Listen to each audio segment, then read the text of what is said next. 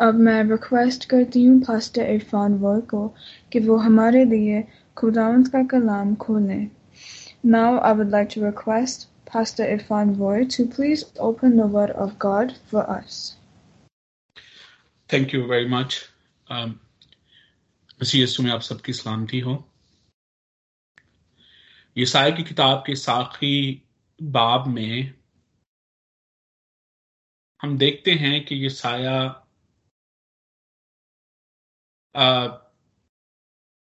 एक किस्म का पूरी पूरी किताब का खुलासा हमारे सामने बयान करता है। और वो वो पूरे पूरे, पूरी किताब में जिस जिस बात को वो लेकर चलता है, उसको बड़े बड़े एक सादा तरीके से आखिरी बाब में हमारे सामने उसको खोलता है।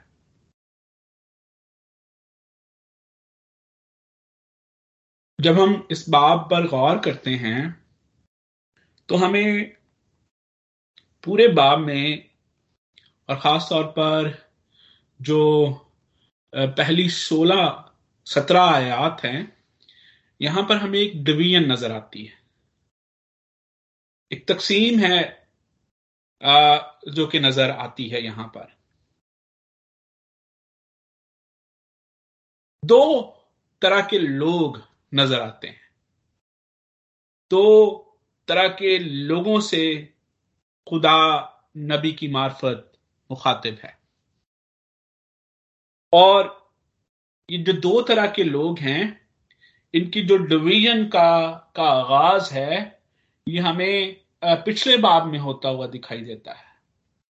एक वो हैं जो खुदा के लोग हैं और एक वो हैं जो कि खुदा के लोग नहीं हैं। और डिवीज़न इस तरह से की गई है पैंसठवें बाब में और फिर इसको छियासठवें बाब में इसको और एलेबोरेट किया गया है।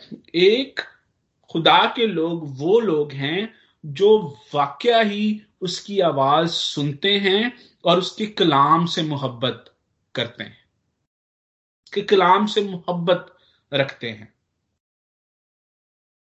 और वो लोग खुदा के लोग नहीं हैं जो प्रिटेंड करते हैं कि वो खुदा के लोग हैं, लेकिन एक्चुअल में वो खुदा के लोग नहीं हैं, क्योंकि उनको खुदा की बात से, खुदा के कलाम से मोहब्बत नहीं है, बल्कि वो इस मोहब्बत को प्रिटेंड करते हैं।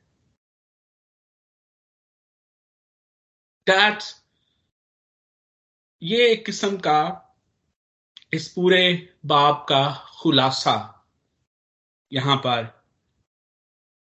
आपके सामने रखे चाहता हूँ। यहाँ पर चंद चंद एक हकाइक हैं जिनको समझना बहुत ज़रूरी है और पिछले जब हम आखिरी अबवाब में से गुजर रहे हैं तो ये हकाइक मैं आपके सामने रख रहा हूँ जो कि हमारे, हमारी हमारी लाइफ का, हमारी बिब्लिकल लाइफ का हिस्सा होने चाहिए। पहली पहली हकीकत हमें हमेशा याद रखनी चाहिए, हमें हमेशा इसके लिए शुक्रगुजार होना चाहिए, हमें हमेशा इसके लिए खुदावन के नाम को जलाल देना चाहिए कि खुदा ने हमारे लिए एक मैराज ठहराई है और उसने हमें इस मैराज का वारिस करार दिया है और हम इस मैराज को हासिल करेंगे और खुदा के जलाल में दाखिल होंगे।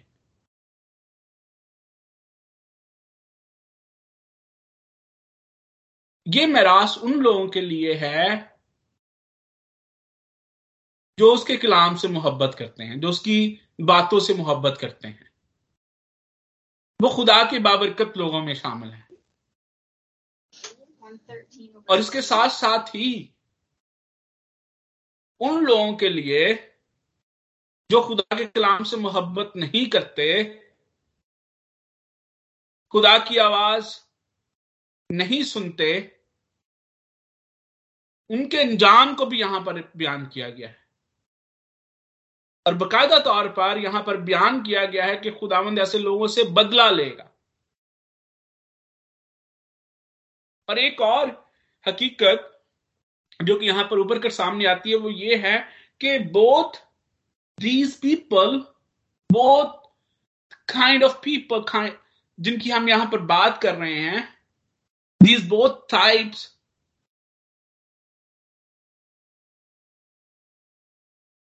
they are mixed, they are together. जिस तरह से मैंने पिछले पिछले हफ्तों में ज़िक्र किया कि जिस तरह से बीज अच्छा बीज बोया गया और उसमें दुश्मन ने आकर कड़वे दाने बो दिए। अब जब मालिक को बताया जाता है कि कड़वे दाने भी बीच में हैं तो मालिक कहता है कि let them grow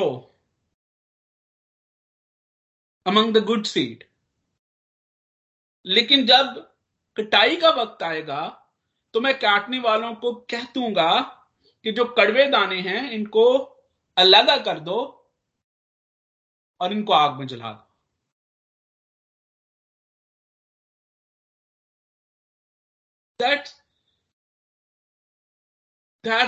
डिवीज़न जो कि यहाँ पर हमें इस बाब में, इन आयात में चलती हुई दिखाई देती है।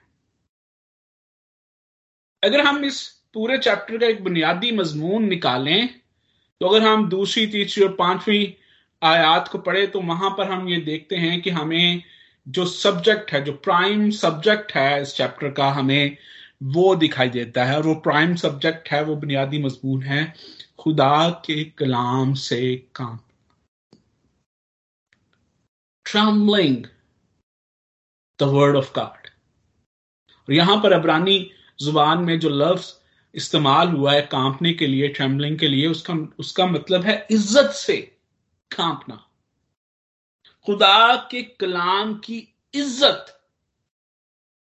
और ऐसी इज़्ज़त जो कि इंटेग्रिटी के साथ आती है, जिसमें आपको आपको इंपैक्ट का अंदाज़ा होता है, जिसमें आपको इंपॉर्टेंस का इल्म होता है, ऐसी इज़्ज़त आपको अंदर से हिला देती है।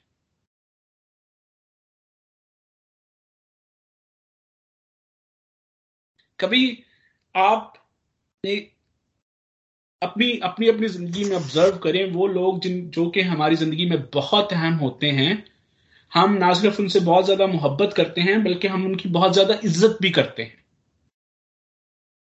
और मोहब्बत के रिश्ते में इज़्ज़त का हक पहला है। अगर इज़्ज़त नहीं है तो मोहब्बत नहीं है।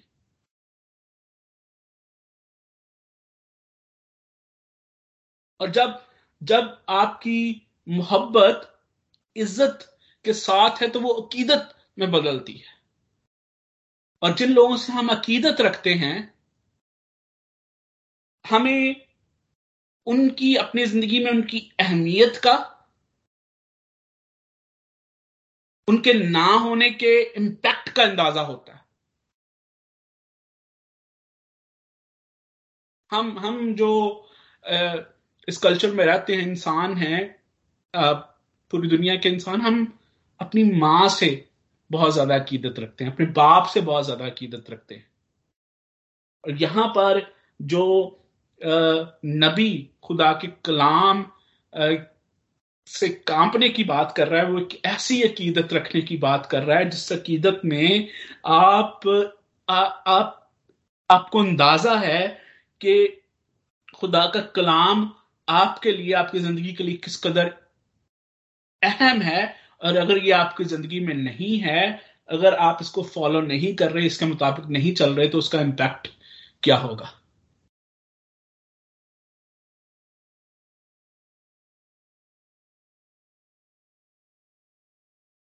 अब जब हम इस बात की पहली चार आयात को देखते हैं तो यहाँ पर खास तौर पर जो है वो पहली चार एलिमेंट्स हैं जिन पर जो मैं आपके सामने रखना चाहता हूँ। और फिर हम इन एलिमेंट्स को कलेक्टिवली देखेंगे। पहले हम इनको इंडिविजुअल सेपरेटली देखेंगे और फिर हम इनको कलेक्टिवली देखेंगे। चार आयात पहली चार आयात में से चार एलिमेंट्स हैं जो कि मैं आपके सामने चार अज्जा हैं चार जुज हैं चार हिस्से हैं जो जो कि मैं आपके सामने रखना चाहता हूँ। और फिर हम इनको कलेक्टिवली देखेंगे कि ये एलिमेंट्स जो हैं इनमें आपस में क्या लिंक है। अब जो पहला इसका पहला एलिमेंट है पहला जुज्व है आ, वो ये है जिसका ज़िक्र हमें पहली आयत में मिलता है, जहाँ पर लिखा है खुदा यू फरमाता है कि आसमान मेरा तख्त और ज़मीन मेरे मेरे पाव की चौकी। That's the first element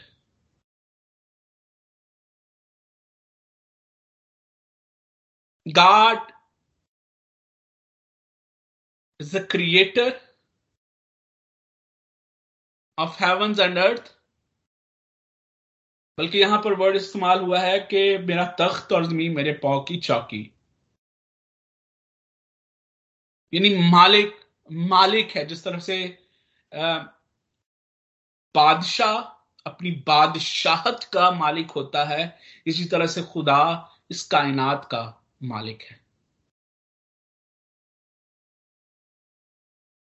और और जो जो दूसरा एलिमेंट है, जो दूसरा जो दूसरा हिस्सा है जो कि मैं आपके सामने रखना चाहूँगा, पहला कि खुदा आसमान और ज़मीन का मालिक है, और वो अब जो आसमान और ज़मीन का मालिक है, वो क्या कह रहा है? वो कह रहा है कि दूसरी, पहला, पहली आयत का दूसरा हिस्सा और फिर दूसरी आयत, के एक सवाल कर रहा है वो।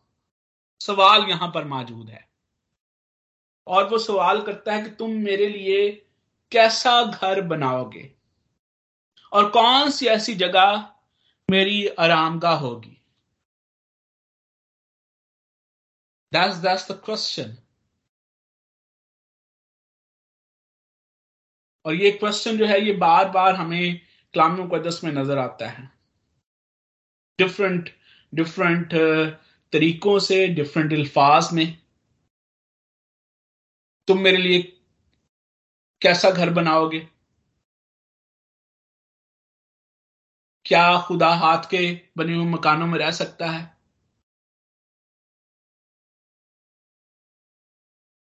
खुदा ना सिर्फ़ यहाँ पर यह सवाल करता है, बल्कि दूसरी आयत में हमें खुदा जवाब भी देता हुआ नज़र आता है। और ये जवाब जो है, ये ये इसमें इसमें डिफरेंट पहलू हैं इस जवाब जवाब में।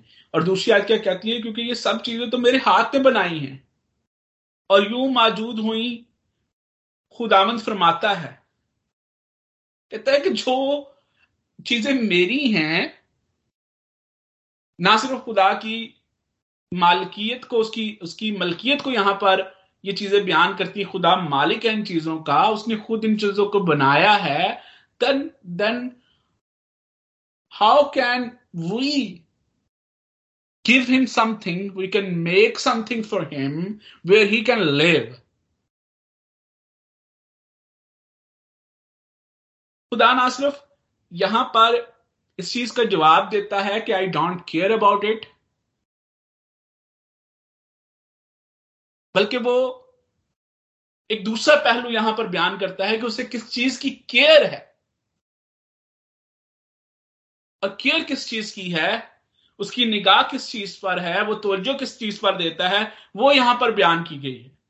और वो तवज्जो इस बात पर देखते, लिखा है कि उस लेकिन मैं उस शख्स पर निगाह करूँगा।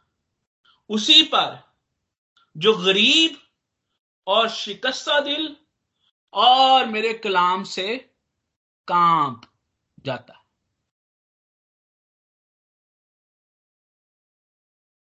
दैट्स दैट्स वेरी इंपॉर्टेंट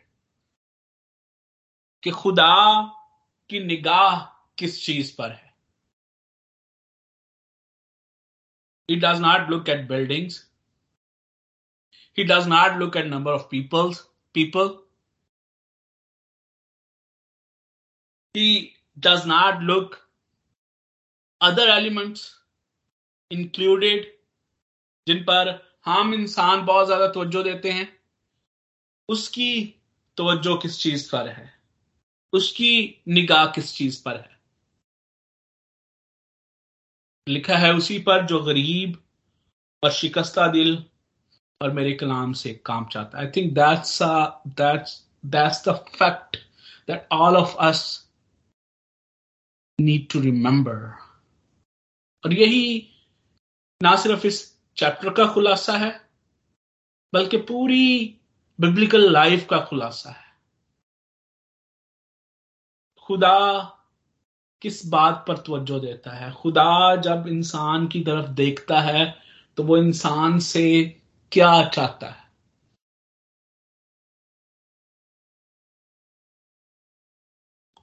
और ना सिर्फ़ इस बात को और ज़्यादा इसकी इसकी अहमियत बढ़ती है जब हम तीसरी आयत में एंटर होते हैं और ये हमारा तीसरा एलिमेंट है जिस पर, जिसमें बयान किया गया है कि यहाँ पर जो है वो कुर्बानियों की बात हो रही है, लेकिन उन उन कुर्बानियों से खुदा ना खुश है। And that's where we started एक तरफ़ वो लोग हैं जो कि खुदा के कलाम से कामते हैं, वो करते हैं जो खुदा का कलाम चाहता है, जो खुदा उनसे चाहता है। हुक्म मानना, कुर्बानी चढ़ाने से बेहतर है। और एक तरफ़ वो लोग हैं जो प्रिटेंड करते हैं। They pretend that they honour the word of God वो खुदा के कलाम की इज़्ज़त करते हैं, लेकिन उस पर अमल मौजूद नहीं है।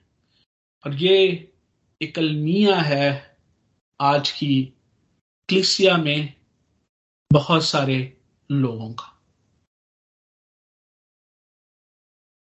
नफरत अंगेज कुर्बानियाँ।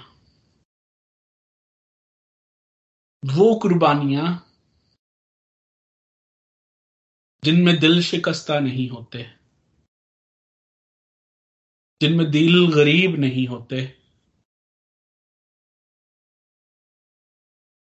जिनमें कलाम खुदा की अकीदत नहीं होती।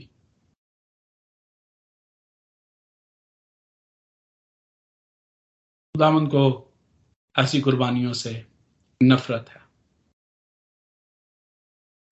और ना सिर्फ़ खुदा यहाँ पर ये नफरत अगेंस्ट कुर्बानियों की बात करता है, बल्कि वो अंजाम की भी बात करता है ऐसे लोगों की।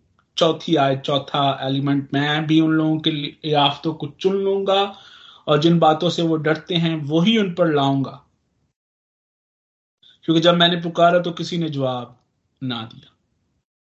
जब मैंने कलाम किया तो उन्होंने ना सुना और उन्होंने वही किया जो मेरी नज़र में बुरा था, और वो चीज़ पसंद की जिससे मैं खुश नहीं था। और हमने पिछले बाब में देखा कि यहाँ पर क्या है, और हो क्या रहा है, और फिर आगे चल के इसको मजीद बयान किया गया है कि they like to follow their own path और फिर वहाँ पर लिखा है कि वो अपनी सोचो, अपने ख्याल के मुताबिक चलते और that's what Isaiah mentioned in chapter 55 हमने पिछले हफ़्ते में भी देखा कि there is a there is a huge difference खुदा की सोच में और हमारी सोच में।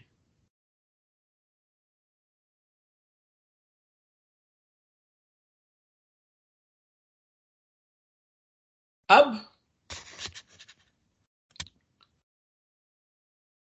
सवाल ये पैदा होता है कि यहाँ पर खुदा जब ये सवाल करता है कि वो आ, तुम मेरे लिए कैसा घर बनाओगे और कौन सी जगह मेरे लिए आराम की होगी तो इस चीज़ को क्लैरिफाई करना बहुत ज़रूरी है कि यहाँ पर खुदा जो है वो चाह क्या रहा है? क्या खुदा यहाँ पर आ, इस बात को रिजेक्ट कर रहा है कि हमें खुदा के घर में जाने न, जाने की ज़रूरत नहीं है खुदा के घर में जाकर अपनी कुर्बानियाँ गुजारने की ज़रूरत नहीं है। और अगर हम अगर हम इन सारी इन इन इन इन, इन चारों अज्जा इन चारों एलिमेंट्स को इन चारों हिस्सों को जो कि आयात में आम, आयात में बयान हुए हैं अगर हम इनको कलेक्ट करें तो फिर हमें इस इस हिस्से की सही जो समझ है इसकी अंडरस्टैंडिंग है वो हमारे सामने आएगी।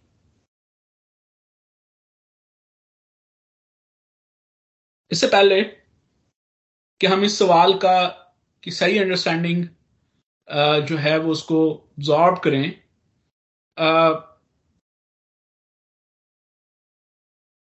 I want you guys to bring मैं आप लोगों को पीछे थोड़ा सा लेके जाना चाहता हूँ।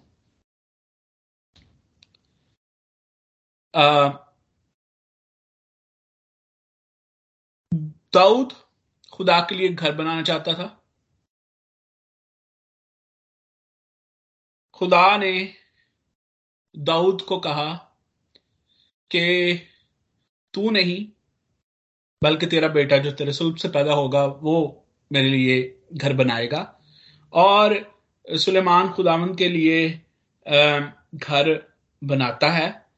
और फिर जब खुदा के लिए घर बनाया जाता है तो वहाँ पर जब उसकी डेडिकेशन के वक्त सुलेमान एक दुआ करता है। अगर हम पहली सलातीन, उसका उसका आठवां बाब और उसकी उसकी बारहवीं से लेकर उसकी verse twelve to verse twenty nine अगर हम पढ़े तो वहाँ पर हैकल की तकतीस के वक्त सुलेमान की दुआ मौजूद है। और वहाँ पर भी सुलेमान यही बातें हमें करता हुआ दिखाई देता है। वहाँ पर उस उस दुआ के आखिरी हिस्से में यह सवाल मौजूद है कि क्या फिल हकीकत खुदा ज़मीन पर सुकूनत करेगा? और वो कहता है कि वो जो आसमानों और जमीनों पर नहीं समा सकता तो वो उस हाथ से बने हुए घर में कैसे रहेगा?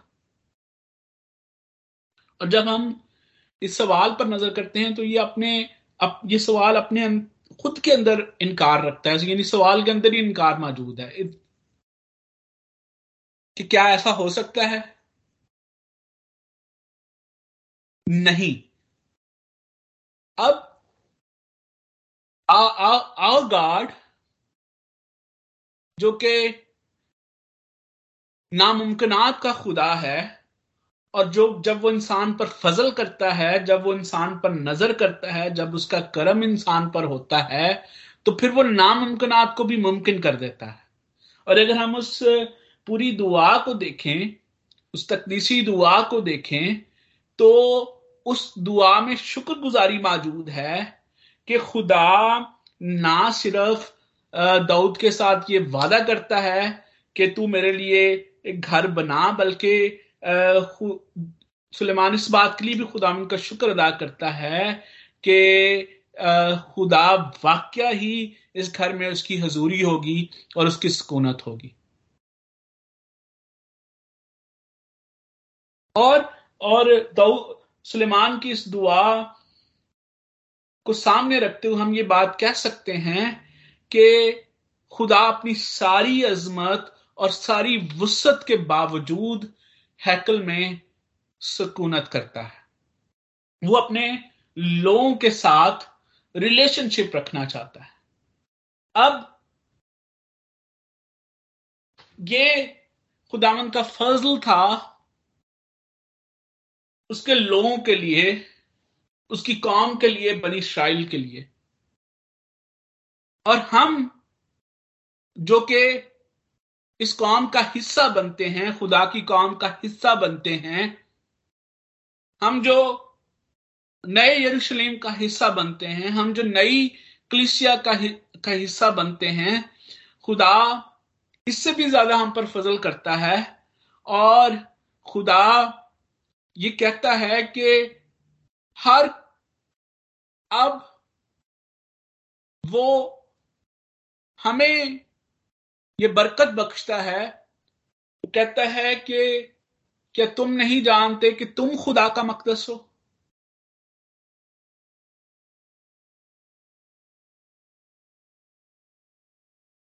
खुदामंद हमारे अंदर सुकूनत करता है।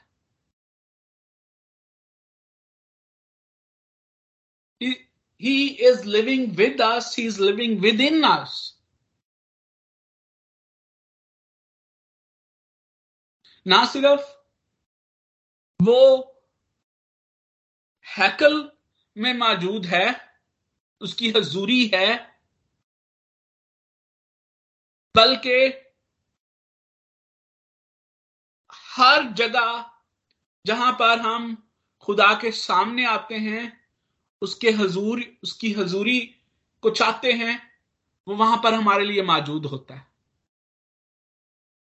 लेकिन चाहे हम हैकल के अंदर मौजूद हों, या हम हैकल से बाहर मौजूद हों, जो बात, ये साया हम पर यहाँ पर वाजे करना चाहता है, वो ये है कि खुदा अपने लोगों पर जब निगाह करता है तो वो क्या चाहता है?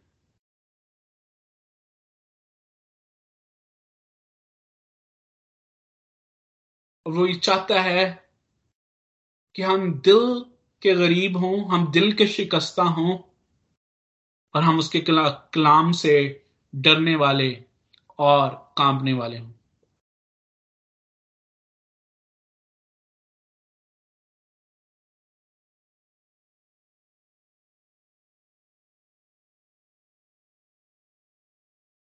जब खुदा के घर में जब हम सलेमान की दुआ को पढ़ते हैं, उसमें भी लिखा है कि जब तेरे लोग इस घर में आकर तुझे पुकारें, दुआ करें तो उनकी सुन लेना।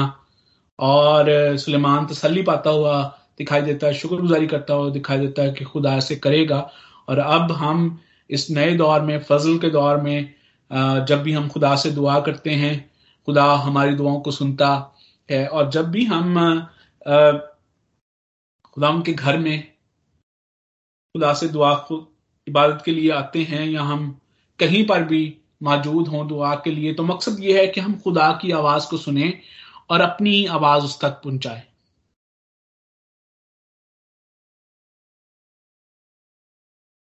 अब अब प्रॉब्लम उस वक्त शुरू होती है जब हम सिर्फ़ अपनी आवाज़ खुदा तक पहुंचाना चाहते हैं, खुदा की सुनना नहीं चाहते।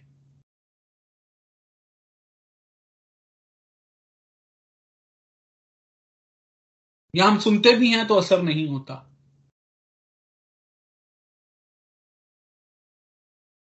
अक्सर लोग सिर्फ़ अपनी आवाज़ सुनाने के लिए खुदा के पास आते हैं, लेकिन वो खुदा के सुनना नहीं चाहते।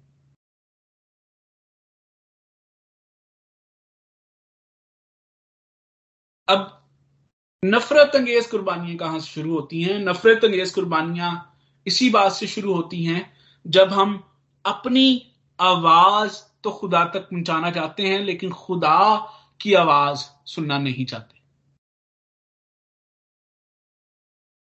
आज अगर हम अपने इर्द गिर्द कलिसिया का जायजा लें, और हम अपने अपने ऊपर निगाह करें तो हमें पता चलता है कि बहुत दफ़ा हम यही चाहते हैं कि हम सिर्फ़ अपनी आवाज़ खुदा तक पहुँचा सकें। और जब हम अपनी आवाज़ भी खुदा तक पहुँचाने की कोशिश कर, करते हैं या कर रहे होते हैं तो वो कैसी आवाज़ होती है? What is the content of our voice that we are raising in front of God. And that's also very important. आज जब हमें अपने इर्द गिर्द खुदा तक आवाज़ें पहुँचती हुई नज़र आती हैं, वहाँ पर एडोरेशन कम कन्फेशन ज़्यादा कन्फेशन माफ़ कीजिए कन्फेशन कम। थैंक्स गिविंग कम और सप्लीकेशन नज़र आती। बहुत सारे लोग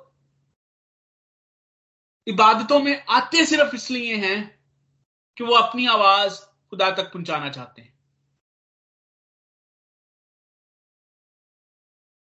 बहुत सारे लोग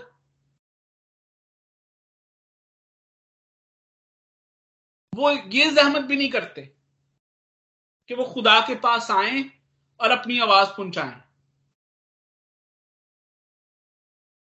वो ये समझते हैं कि हम खादमों को, पादरियों को हदिये किस लिए देते हैं?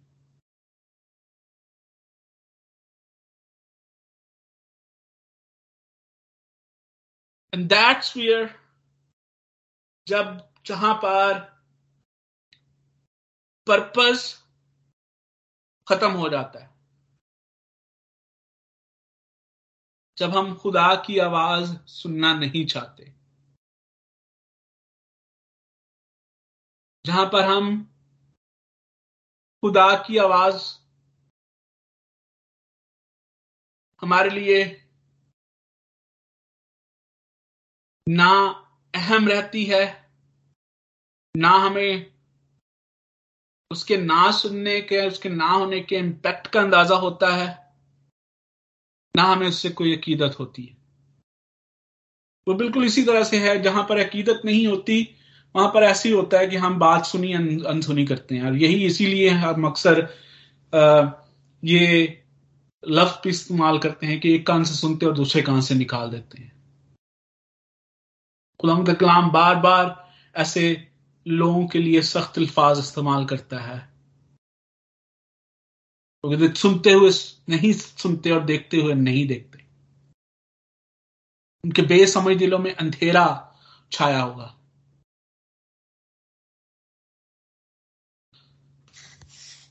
खुदा ना सिर्फ़ यहाँ पर इस मकसद को हमारे सामने पेश करता है, बल्कि यहाँ पर यह भी बयान करता है कि वो लोग जो उसके कलाम की इज़्ज़त नहीं करते, खुदा ऐसे लोगों से ना खुश है, वो उनको सजा देगा।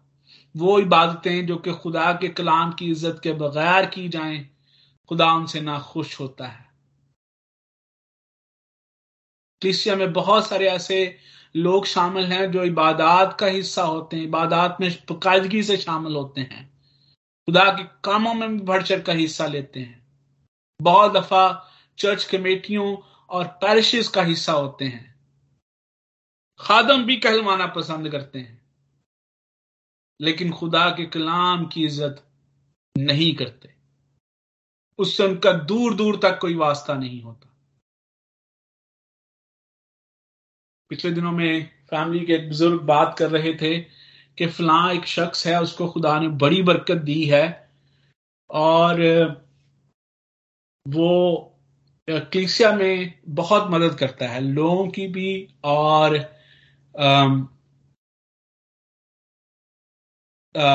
इबादत गाहों की भी।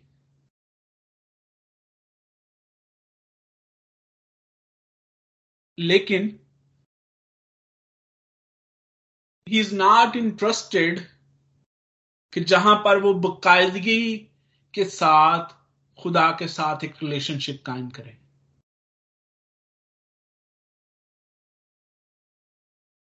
एंड आई वॉज़ थिंकिंग कि क्या खुदा ऐसे हदियों से, ऐसी कुर्बानियों से खुश होता है? इंसान तो ज़रूर खुश होते हैं और वाह वाह भी करते हैं।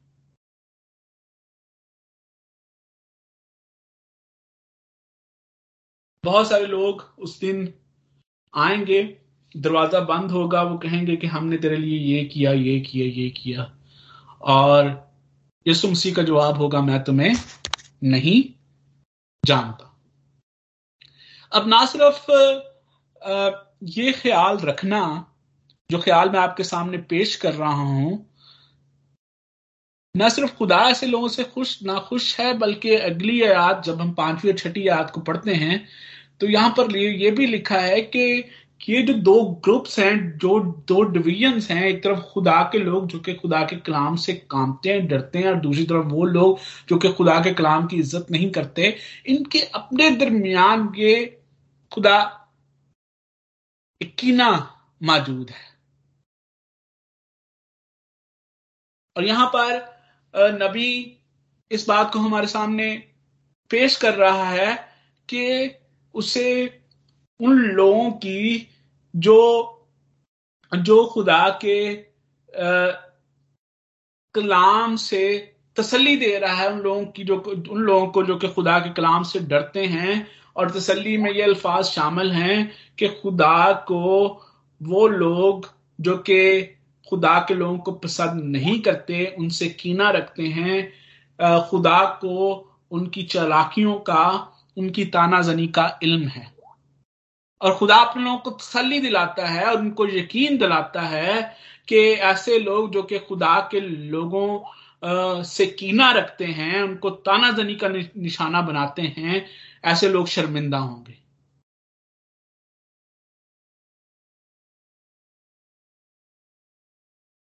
जय साहब, एक खूबसूरत बात किया करते थे कि खुदा के हर काम की मुखालफत होती है। कोई ऐसा काम नहीं जो कि खुदा के लिए किया जाए, जहाँ पर आप पूरे तौर पे आप खुदा के लिए काम करना चाहते हैं और आपकी मुखालफत ना हो।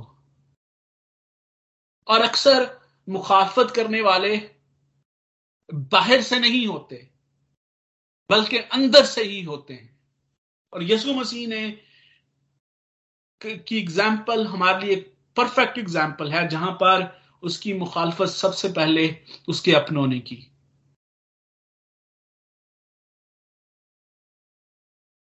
अपनों ने उसे रिजेक्ट किया, अपनों ने उसकी मुखालफत की। सातवीं और नौवीं याद और बारहवीं और तेरहवीं याद में खुदा के इलाही काम को बयान करते हुए बयान किया गया है कि खुदा अपने लोगों के लिए जो मेरास तैयार कर रहा है, खुदा किस तरह से खुदा की वहाँ पर इन्वॉल्वमेंट का ज़िक्र है, वो ज़िक्र जहाँ, जो कि हम जिसका ज़िक्र हम पिछले अफवाह में देख रहे थे, जहाँ पर खुदा को इंटरवीन करने की, के लिए कहा जाता है, इल्तदा की जाती है कि खुदा इंटरवीन करे और यहाँ पर अब हमें खुदा की इंटरवेंशन नज़र आती है और यहाँ पर खास तौर पर जो एग्ज़ाम्पल इस्तेमाल की गई है वो वो एक अननेचुरल इलस्ट्रेशन है कि एक एक औरत है जिसको जो कि दर्द जय के बगैर बच्चा जनती है। अभी दर्द शुरू भी नहीं हो, होते तो औलाद पैदा हो जाती है बेटा पैदा हो जाता है। दिस इज़ अननेचुरल कुदरती तौर पर ऐसा मुमकिन नहीं है, खासतौर पर उस दौर में, यसाया के दौर में। मैं तफसील में नहीं जाऊँगा वक्त ज़्यादा हो रहा है। ये खुदा की इंटरवेंशन की यहाँ पर मिसाल है कि खुदा किस तरह से अननेचुरल तरीके से अपने लोगों के दरमियान काम करता है। अपने लोगों के दरमियान उसने काम किया और अपने लोगों के लिए उस बरकत को, उस मराज को तैयार किया। दर्द जया के बगैर औलाद का पैदा होना इंसान के लिए अदन की बहाली के मुतरफ है। जिस तरह से अदन के लिए इंसान को कुछ करना नहीं पड़ा, इसी तरह सिर्फ़ उसके हुक्मों के मुताबिक ज़िंदगी बसर करनी थी, इसीलिए आसमान के लिए भी उसके इंसान को कुछ करना नहीं पड़ा। तो only way enter in to heaven उसके कलाम से कांपने और डरने की ज़रूरत है। इस तमसील में बताया गया है कि जिस तरह से माँ को बगैर किसी तकलीफ़ के औलाद मिल जाती है, हमें भी बिल्कुल ऐसे ही आसमान की बरकत नसीब हुई है। ईसाया बयान करता है कि ये खुदा का काम है, इंसान ऐसा नहीं कर सकता। खुदा अपने लोगों को मिरास बख्शता है और ऐसी मिरास जिसके लिए उनको कुछ करना नहीं पड़ा और आ, उनको अपने जलाल में दाखिल करता है। और दूसरी तरफ़ जब हम पंद्रहवीं से लेकर सतारवीं आयात को देखते हैं तो वहाँ पर उन लोगों की फिर खुदा बात करता है जो कि कल्ट्स की तरफ़ बिदतों की तरफ़ और उन बातों की तरफ़ जिनसे खुदा को नफरत है। आ, माइल होते हैं और खुदा उनसे इंतकाम लेने की बात करता है। और फिर अठारहवीं से लेकर बाईसवीं आज तक जो कि इस बाप का आखिर है, इसमें हमें फिर उस खुदा के बड़े मंसूबे की आगाही दी गई है, जो कि खुदा अपने लोगों के सामने रखता है कि खुदा किस तरह से इस बड़े मंसूबे में उन सब लोगों को जो कि खुदा के कलाम की आवाज़ सुनते और उसको कबूल करते हैं, उससे कीदत रखते हैं, उससे प्यार करते हैं, उसकी इंपॉर्टेंस से, उसकी उसकी अहमियत से वाकिफ है, उसके इम्पैक्ट से वाकिफ है। खुदा उन सबको जो है वो इस बड़े मंसूबे में शामिल करेगा और वो सारी बरकतें बख्शेगा। जिसका ज़िक्र वो यहाँ पर करता है। खुदा इस कलाम के वसीले से आप सबको कसरत के साथ बरकत बख्शे। हमें Gee, thank you, Pastor Irfan Roy, for this very blessed message.